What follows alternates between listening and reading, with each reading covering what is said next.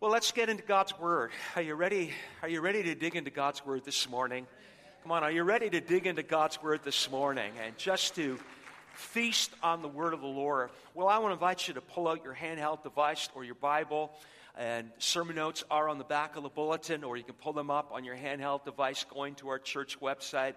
And a shout out welcome again to those that are watching online in our city, our province, nation, and globally around the world. Well, it's hard to believe we're in the seventh part of an 8-part sermon series, and this is the second last message. And I honestly have enjoyed just studying and exploring the greatest prayer that I've ever heard, the Lord's Prayer. Isn't it an amazing prayer that Jesus taught us? And I've discovered that it's not one prayer, it's actually 8 prayers. It's a model prayer. It's how it can reshape, revamp, and up our prayer life. And if you're looking at the screen, you'll see that we started talking, number one, about the prayer of connection, our Father in heaven. That was message number 1. And then in message number 2, we talked about the prayer of recognition. And we zeroed in on hallowed be your name. And then we explored the prayer of surrender. Your kingdom come, your will be done on earth as it is in heaven. Then we explored the prayer of dependence. Give us today our daily bread. And then the prayer of cleansing. Forgive us our debts. And then the prayer of release, as we also have forgiven our debtors. Last Sunday, we talked about the theme of forgiveness. Now this morning, I want to look at verse 13. This is the second last prayer in the Lord's Prayer. It's in verse 13. It's the prayer of deliverance. And here it is. And lead us not into temptation, but deliver us from the evil one. Now, as I begin this message today, I want to just give you a little nugget of truth before we come to our notes, that there is a big difference between trials and temptation. And I want to share with you that trials are something that God allows to come in our life to shape us, to mold us. And I think you all know that when you become a follower of Jesus Christ, it doesn't mean that life is going to be super easy, and you're going to face some tough times. Am I right, folks? And you're going to walk through some difficult moments. But how many people know God is faithful in those difficult moments, right? How many people know that trials can shape us, trials can refine us, and trials are something that God allows. But temptation is way different than trials. God doesn't tempt us. The devil tempts us. And the devil's going to speak things in your mind, and you don't get to choose your temptation. I mean, wouldn't it be cool if you got to choose your temptation? You don't get to choose your temptation. I mean, the devil knows where your weak points are. The devil knows how he can get at you when you're in a low moment in life. And you don't get to choose that temptation, but here it is. You get to choose how you respond to that temptation. And sometimes, I'm going to be honest with you, when we talk about temptation, our mind immediately goes to the big things like pornography and adultery and murder. And I mean the big things. And we sit back and go, well, that's not my deal. But there is subtle temptations that come our way. Now let me just talk to you for a couple of moments about some of the subtle temptations, because I think this is going to be honest talk this morning. I think that there's people sitting here today that you're tempted to give up on God. I think there's people sitting here this morning, you're tempted to stop praying and believing for your miracle because nothing's changed in your life. I think there's some people here today, you're tempted to give up on your family. I think there's some people today, you're tempted to just bail and give up. And just, you've got a subtle temptation, and it's the devil speaking things in your mind and trying to get you to do things that are not honoring to God. And so let's go back to that prayer. Lead us not into temptation, but deliver us from the evil one. How many people are glad this morning our God is bigger, greater, mightier, stronger? Come on, how many people are glad that our God is bigger, greater, mightier, stronger? I mean, there might be a devil that's roaming around. There might be a bully of the devil in your head trying to speak things into your mind. But how many people are glad Jesus is bigger, greater, mightier, stronger? Come on, how many people are glad that Jesus is bigger, mightier, greater, stronger? And so we're going to explore this, and I'm going to talk some honest, transparent talk today. We're going to talk about lead us not into temptation. Let's get right to it. Let's go to 1 Corinthians 10:13. I love this verse. 1 Corinthians 10:13. Paul said, no temptation is overtaking you except what is common to mankind. I want to push pause, because sometimes in life you think you're the only one facing this temptation, but you need to hear me. I tell you, the devil's not creative. The devil's not creative. And he's going to throw similar temptations at you that he's throwing at someone else. What you are walking through, somebody else is facing the same temptation. You hear me today? Sometimes you think, I'm it. I'm the only one. I'm the only one in church this morning feeling this temptation. No. No temptation has overtaken you except what is common to mankind. I love this next part. And God is faithful. Is there a witness in the house? God is faithful? Come on, is there a witness in the house? God is faithful. He will not let you be tempted beyond what you can bear. God will never, I tell you, even though temptation might come from the evil one, God is still on the throne. And sometimes theologically, we feel like the devil is winning, but the devil is not winning. The devil was defeated when Jesus went to the cross 2,000 years ago. God is still on the throne. God is still in charge. You need to get that in your spirit. He's faithful and he's in charge. And because he's faithful and he's in charge, he's not going to let you be tempted beyond what you can bear. But look at the latter part of verse 13. But when you are tempted, it's not if you will be tempted, but when you are tempted, he will also provide a way out.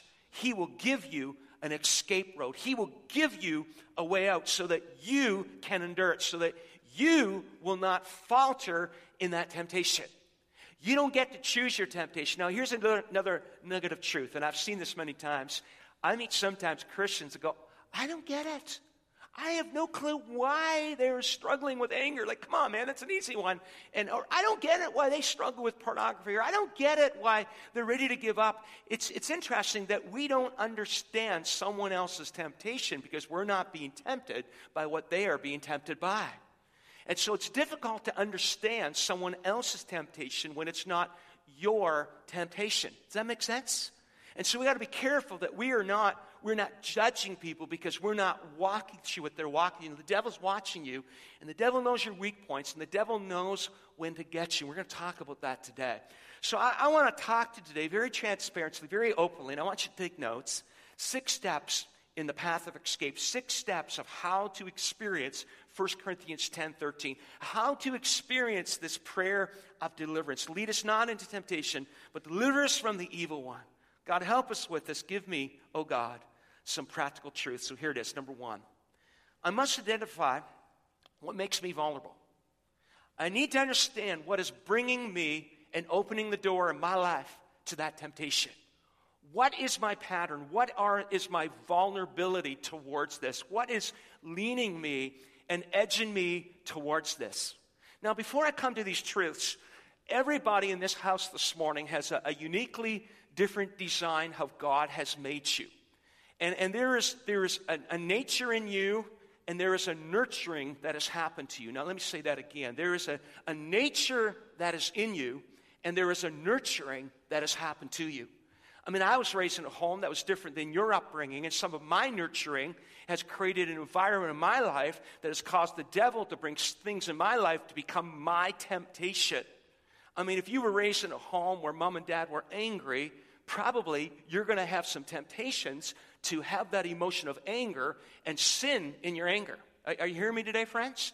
There's a nurturing that can happen, but then there's a nature that is in you.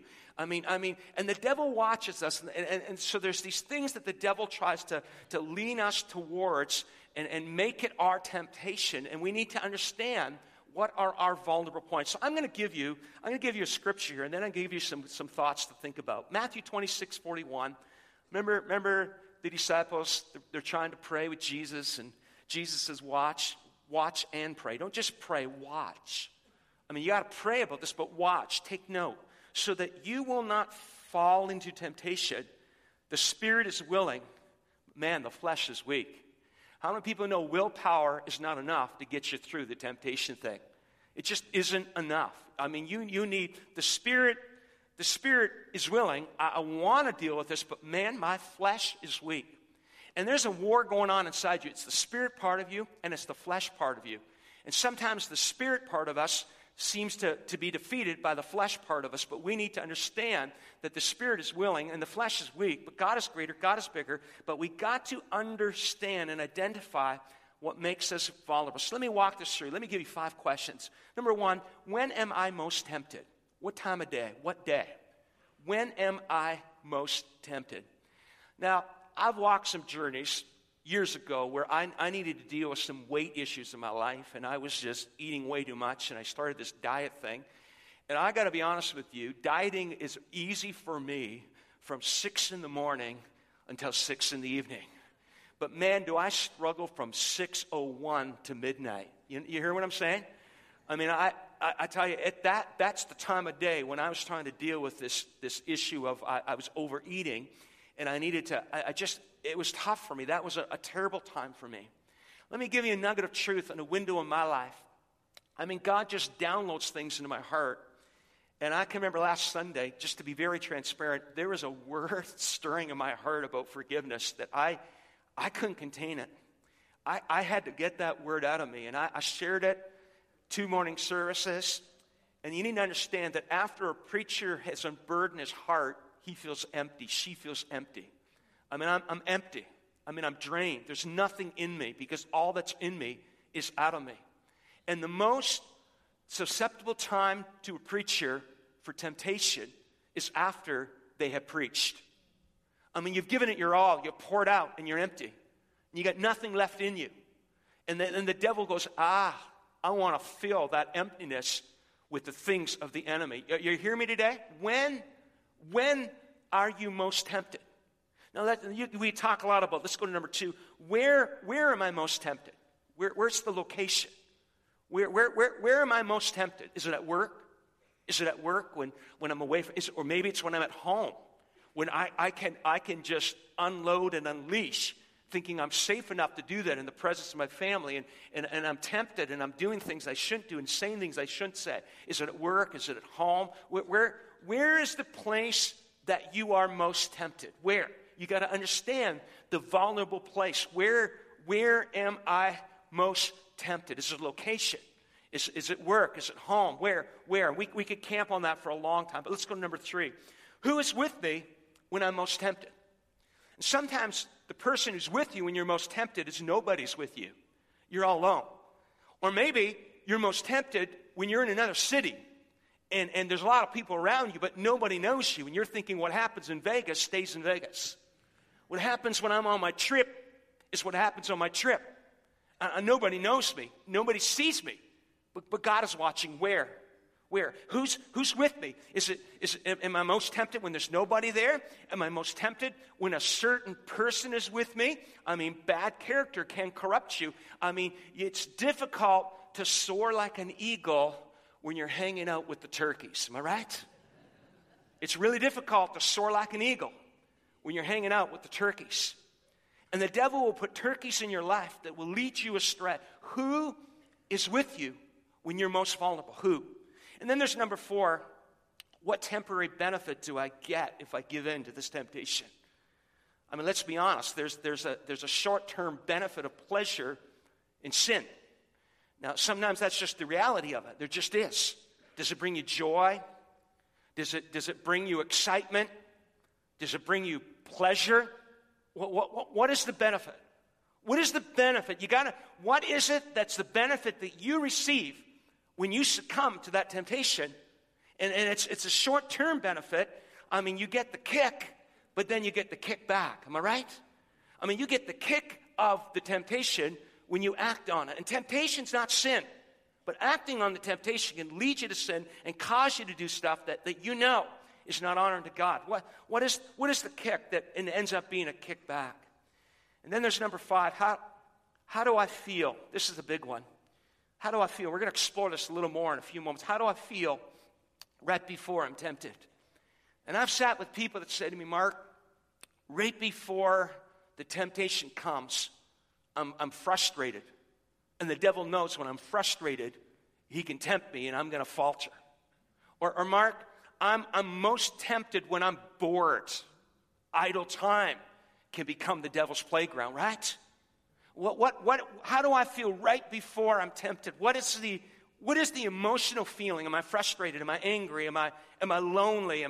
What's the feeling? What is it like right before I'm tempted? So as a preacher, I know once I've given it all out, the devil's going to mess with my mind and try to tempt me and get me to do things I shouldn't do and say things I shouldn't say and act on things I shouldn't act upon. And I know one of the feelings in my life right before I'm tempted is when I'm feeling empty on the inside. So here's what I do, because I've given it all out and I poured my heart out.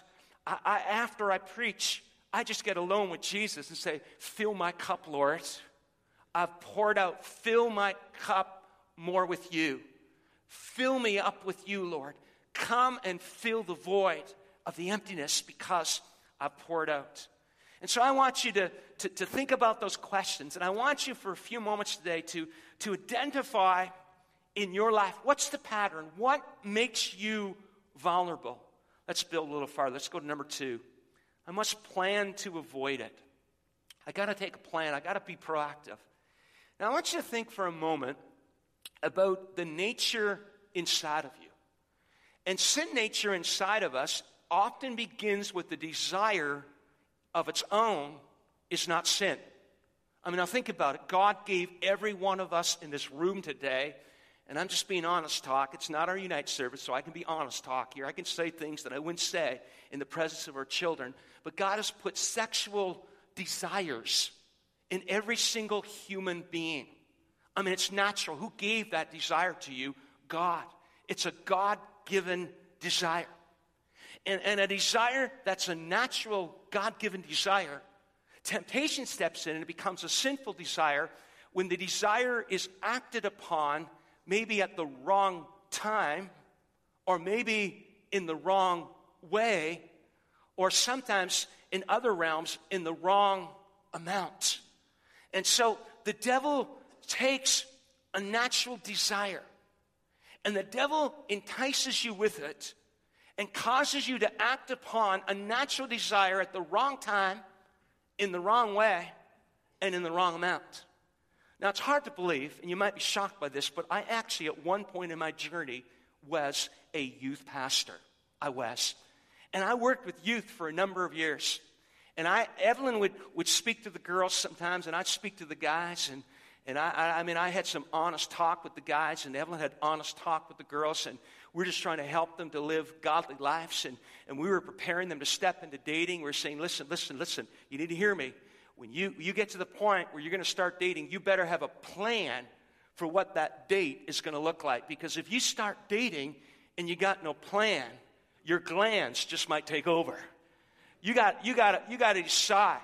You got to have a plan, because when there's no plan, the enemy's going to step in, and it's going to end up you crossing lines that you never wanted to cross. Now, I think all of us are on the same page today. We want our young people to rise up and be a righteous, godly generation. Come on, are you with me today? We want our young people to rise up and be a righteous, godly generation. And so I just want to offer you today, we have to make a plan. We got to be proactive. We got to like think about it for a moment. When someone has been set free from alcohol and they were an alcoholic, the last place an alcoholic who's been free needs to go to is the bar. Am I right? I mean, you don't put them in front of that temptation. Now, I was a youth pastor, and there is a growing wave where all these youth groups want to go to this fancy beach. I won't even say the where, but it's in Western Ontario. And I said, I refuse to take our youth group to that beach. I've been there, and I'm telling you, I saw the way. I'm just asking for temptation to rise up, because I knew the way they'd be non-clothed, if I could use those words, that beach. There wasn't a lot of clothes. I'm not going there. I mean, I wasn't there to be a youth pastor just so they could have fun and games. I was there to be a youth pastor to raise up a generation that are godly and on fire for Jesus Christ. And I remember sitting with the parents saying, you know what? I could be your pastor and I can give you a lot of fun and games, or I could pour into these young people that they would be a godly, righteous generation on fire for God to see a change in our community. And so we had to work hard. We had to work hard on making a plan. Now, moms and dads, if I were you, because you're in the generation now where everybody's got cell phones, everybody's got internet, Everybody, I mean, they're getting younger and younger with cell phones, with access to the web. And I'm just going to give you straight talk today. I mean, when I was a child, I saw how pornography started to grip some of my friends. It was a magazine that their daddy had that they found, and they brought it to school and showed it to their friends. Or it was a magazine that they got at the local store. But now you just got to go on the internet, and you got the AAA plan on the internet. It's accessible, it's affordable, and it's anonymous. And if I were you as parents, I'd be really big time a part of my child and my youth's life. I wouldn't let them. I mean, I tell you, our kids are growing up, but I want to know what they're watching on that computer. I want to make sure that I don't let the enemy mess with them and play on them. I tell you, I make a plan. If I were you, I'd make a plan in your home to make sure you're helping your kids live a godly, righteous life. Somebody give a little amen in the house today. You got to do it.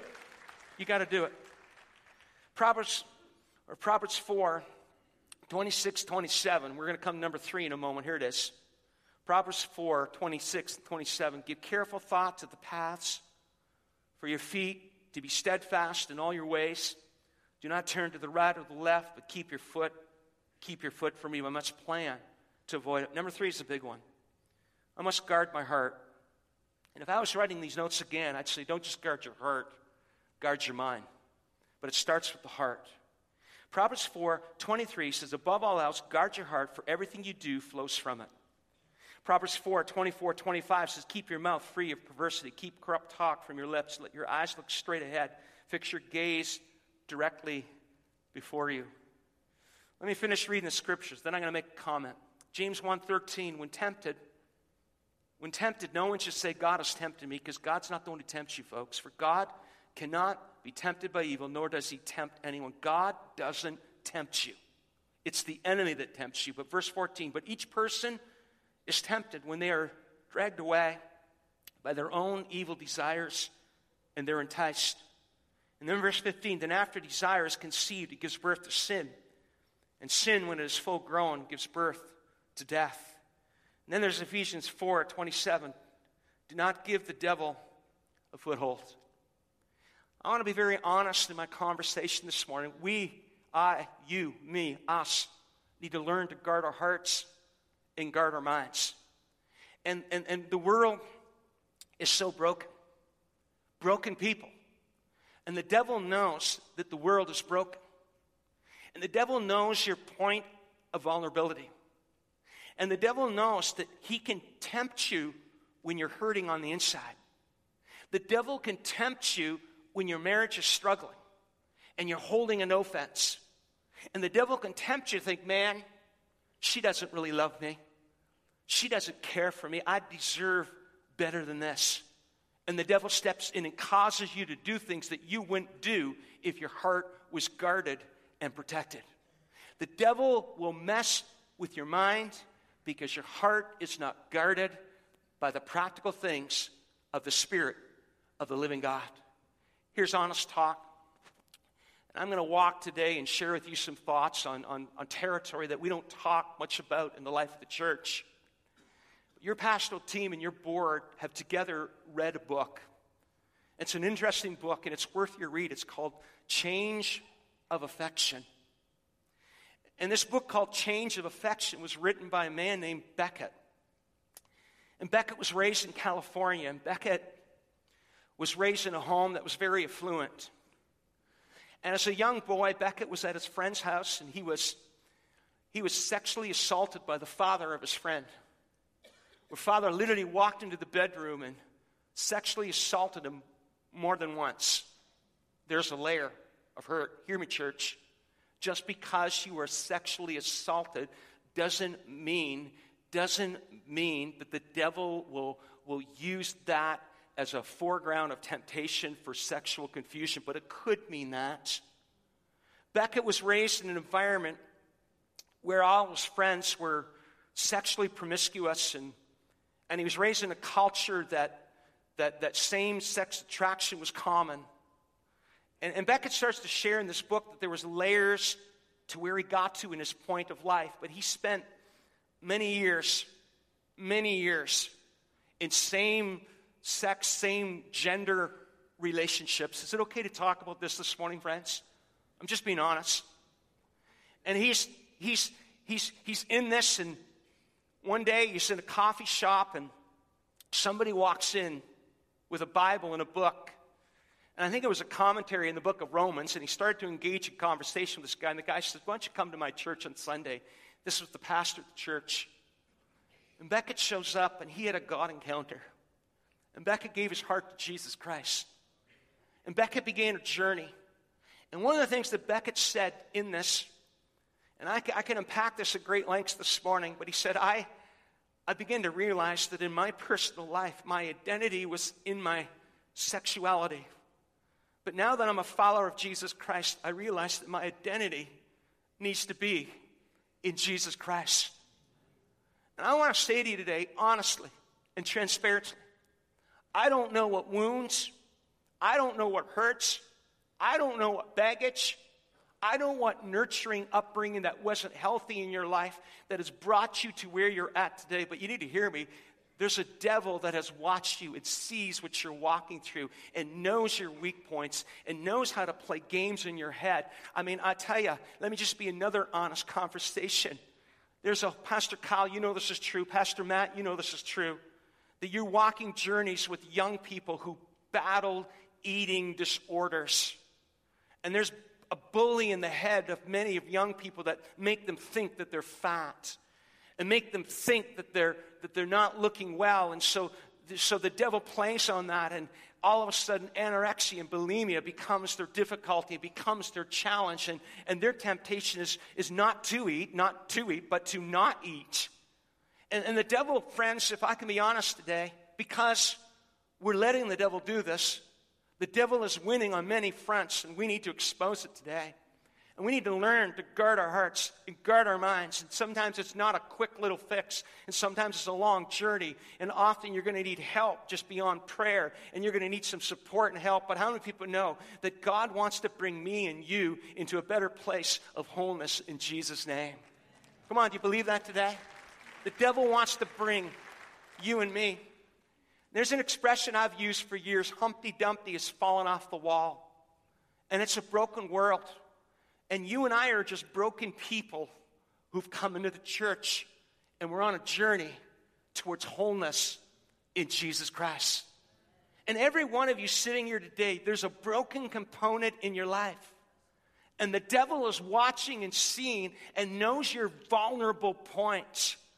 You need to hear me today, church. I'm just giving you honest talk. He knows your vulnerable points. He knows how he can get into your head. And we spend all our time guarding our mind, but we got to start by guarding our heart. And here's what I've learned. The more of Jesus in my life, the less room for the devil to mess with me. And that's why at the end of a service, I get in my office, say, "Fill my cup, Lord. I'm empty. I'm saved, but I've given it all, Lord. I'm drained." I mean, there's times I get in my car and I start to drive home. Honestly, I'm a mess. I'm swerving because I'm so tired. I've been so focused all morning. And Evelyn's got to drive. And I'm feeling so drained. So I say, "Jesus, fill my cup right now. Fill my cup.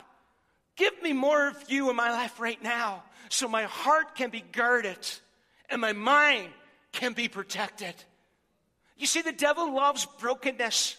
And the devil loves breaking you, and the devil loves using stuff that's gone on in your life. But Jesus, the master mender, can heal that brokenness. Come on, somebody give a little witness in the house today. Jesus can heal that brokenness. So God help us to guard our heart. Let me just move on very quickly. Number 4, I do this all the time. I must pray for deliverance. I mean, God is waiting for you to say, "Help me, Lord. Help me, Lord." How many people are glad that God is there to help you? Come on, give a little witness in those. How many people are glad that God is there to help you? Psalm 50:15, "And call on me in the day of trouble, and I will deliver you, and you will honor me." Hebrews 4:15, "For we do not have a high priest who is unable to empathize with our weaknesses. But we have one who's been tempted in every way just as we are. And he didn't sin." I love that verse. Hebrews 4:16, "Let us then approach God's throne of grace and confidence so that we may receive mercy and we may find grace to help us in our time of need.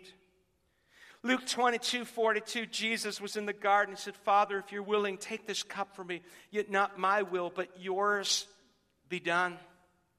John 6:38, for I've come down from heaven not to do my will, but to do the will of him who sent me. You see, when Jesus walked on earth, 100% God, 100% man. And in that man body, God was. And he said, I'm struggling, but not my will, but your will. I've not come to do my will, but to do the will of the Father. And because Jesus went to a cross and died in a grave and been raised to life, he's on a throne today. And he's interceding for you. Some of you are thinking, nobody's praying for me. I got a word for you today. Jesus is praying for you. Jesus is praying for you. Jesus is praying for you right now. And he's looking for you and I to call out and say, God, help me. God, help me. Then there's number 5. I must turn my attention elsewhere. I got to shift from my identity in whatever to my identity in Christ. Paul said we demolish arguments and every pretension that sets itself up against the knowledge of God. And we take captive every thought and we make it obedient to Christ. Remember when Jesus was in the wilderness, 40 days, hungry. He's fasting. And the tempter came to him in Matthew 4:3, if you're the Son of God, tell these stones to become bread. Oh, come on, man, I'm hungry. Jesus could have told these stones to become bread, and they become bread. But instead of focusing on the temptation the tempter gave him, look at this. What did he do? He focused on the word of God. He answered, it is written, man shall not live on bread alone, but on every word that comes from the mouth of God. Here's a nugget of truth that Mark, your pastor, lives by. How do I fill my cup? I fill my cup with the word of the living God. I feast on the word. I read the word. I memorize the word. I eat, drink, and breathe the word of the living God. I got a lot of books in my library, but they're pale compared to the word of God. I fill my mind and my heart with the word of God. When you're tempted to give up believing for your miracle, fill yourself with the word of God that says Jesus is the same yesterday, today, and forevermore. Fill yourself with the word of God that says he's come to heal all our diseases. Are you hearing me, my friends? The word of God will bring life to your spirit and a protection to your mind. We got to put our focus back on him and our focus back on the word of God. But then there's number 6. And I want to talk to you for a few moments, honestly and directly. I must get a group, and I must get a partner. And I'm going to read these verses in a few moments, but I want to share with you a couple of stories about my life. Because I've got a partner, and I've got a group. I've got people in my life that I love and lead and are part of my journey. I've got somebody, his name is Rick. Rick doesn't live in Ontario. He lives on the other side of this country. He's a pastor colleague of mine. I talk to him on the phone every single day. I need him in my life, and he needs me in his life. There's a man in this church. His name is Bruce. And I met Bruce a number of years ago, and Bruce's heart and my heart have knit so strongly that every 3 weeks I meet Bruce in a Starbucks. And Bruce asks me some pretty hard, honest questions. And I need him in my life. And he's a part of my journey. And I'm grateful for him. One of my closest colleagues of pastoring in this city is a man named Jeff. And he pastors another church in this city. And I talk to Jeff twice a week. I need him in my life. I'll tell you, one of the temptations that the devil's going to give you is to do life alone. But you need somebody in your life. You need somebody to hold you accountable. You need somebody to pray with you. You need somebody to lift your arms when you're feeling down. Is this resonating this morning? You need somebody to come alongside you. You need somebody to pray you through your difficulty. You need somebody to come alongside you. Pastor Marvin, we've got connect groups all across the city. We got clusters groups all across the city, and I'm in a connect group. And I meet with some men, and some of these men right now are in this service. And I need them in my life. I meet them 7 o'clock in the morning once a week for breakfast and conversation. And iron sharpens iron. My friend Ray is sitting right down there, Ray. And I love you, brother. And you're like a father to me. And you've spoken life into my spirit. And Ray's just walked a journey where he's been in Brockville visiting with his brother who just passed away a couple of days ago. And I want you to know, Ray, I'm with you in the journey. And you and I know that the devil can mess on people's minds when they're grieving and they're hurting. But we're with you as a group, and we love you and we bless you. My friend Daniel's sitting over here. And Daniel, I had the privilege of being at your house that you and your lovely wife have just got, and to have a prayer of dedication. And I don't think you realize how your conversations have sparked life into me, and you've helped me, and you've encouraged me. And my friend Kelly is sitting here, and he's in our group. And I'll tell you, man, Kelly brings something to the table, and I need Kelly in my life. He's a brother in Jesus Christ, and I'm blessed to have him in my group. But there's a man that normally comes sometimes, well, not normally, sometimes to this, sometimes to the next service. And this man's wife passed away not many months ago, in the last year. And his wife passed away, and his wife had dementia, and he'd go and see her every day. And she passed away. She went home to be with the Lord. And they had a gathering at his house just to gather people together, and the most coolest thing I ever saw was my Connect group showing up at the house to support Ralph, an amazing man who's in our group. I don't know about you, but I'm grateful for people who do life with me. I need you. You need me. We need each other. Now, here's the danger. I've got to say this, because I know if I don't say this, this is what's going to happen. I'm going to get about 150, maybe even 500 emails say, would you be, Pastor, my accountability partner? I can't. But I've chosen to be the accountability partner for a few men. And there's one man, I won't mention his name. I've journeyed with him for years. And we meet once a week. And he pours his heart out to me with his struggle and his challenge. And he says to me, Mark, I know strength is not in me, but strength is in God. I know that I'm weak. I know that the spirit is willing, but my flesh is weak. But he's feeling and sensing the claw that the enemy's been putting on his life is lifting and lifting and lifting and lifting. And he's coming more to a sense of wholeness and freedom because of the power of Jesus Christ. Somebody give a little clap offering of praise to the Lord. As I close, I want to read to you these final verses.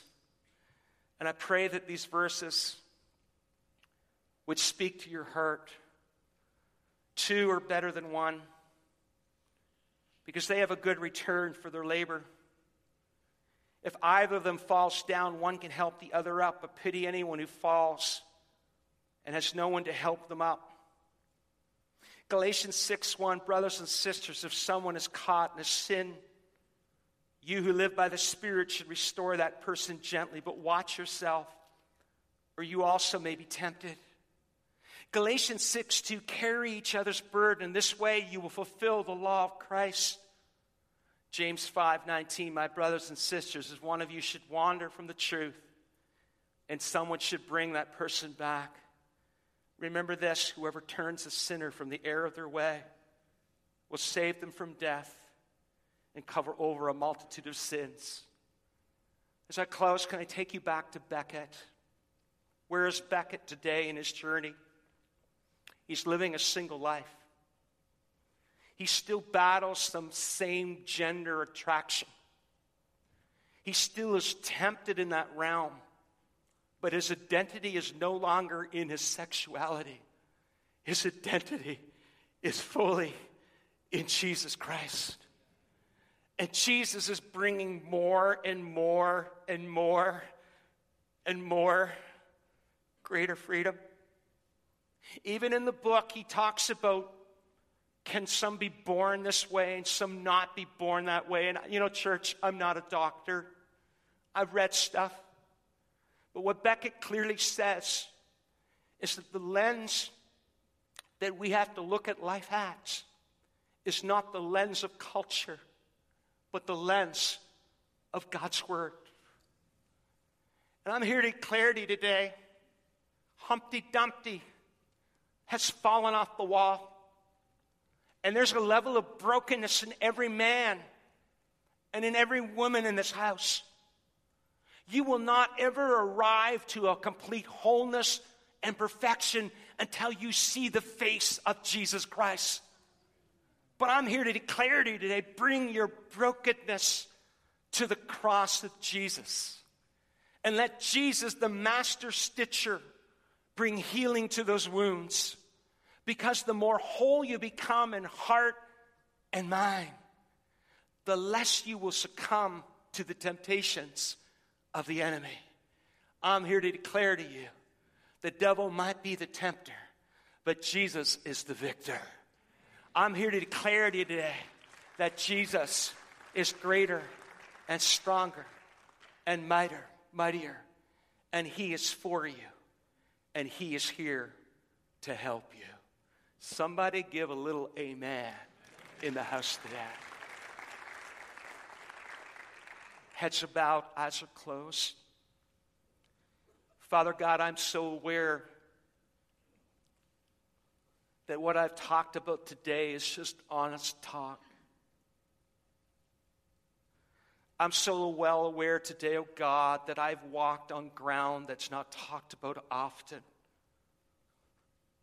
I'm so well aware today, God, that I brought up subjects and I've talked about things that is stirring emotions right now. But Spirit of the living God, I ask that you would heal the brokenness in our hearts. I ask in the name of the Lord that we would experience the prayer of deliverance. I ask, oh God, that whatever it is that is tempting us, whatever the enemy is throwing at us, whatever the enemy is trying to get us to say or do that is not honoring to you, I ask today that you, by your Spirit, would step in. The Spirit is willing, but the flesh is weak. God, I'm beginning to realize I don't have to be strong. I just need to invite you, the strong one, to come in and be my strength. God, I pray that we would not walk defeated, but we would walk in freedom. I pray for every man, every woman, every young person, every young adult, every single adult, every married adult, whether they are in this place as a junior higher or somebody in their 90s or somewhere in between, that you, oh God, would bring us deeper into a measure of wholeness in Christ Jesus. I pray, God, for any man in this place that is battling pornography and maybe no one knows. Father, I know statistically probably more men sitting here than not are battling a level of pornography, because that's what the stats say. I pray freedom in the name of the Lord Jesus Christ. I pray freedom. Come on, Woodville. I pray freedom. I pray freedom. I pray freedom in the name of Jesus. I pray, God, for anyone in this place today that's feeling like giving up on you and they're tempted to turn their back, that instead of running away from you, they would run towards you in the name of Jesus. I pray for anyone today that's feeling tempted to give up on believing for their miracle, that instead of running away, they would run into the arms of you, dear Jesus. So, Jesus, I feel in my spirit you want us to run into your arms today. And we love you, we praise you. In Jesus' name. In Jesus' name. Come on, get on your feet and give a clap offering of praise. Come on, get on your feet and give a clap offering of praise to the Lord God Almighty.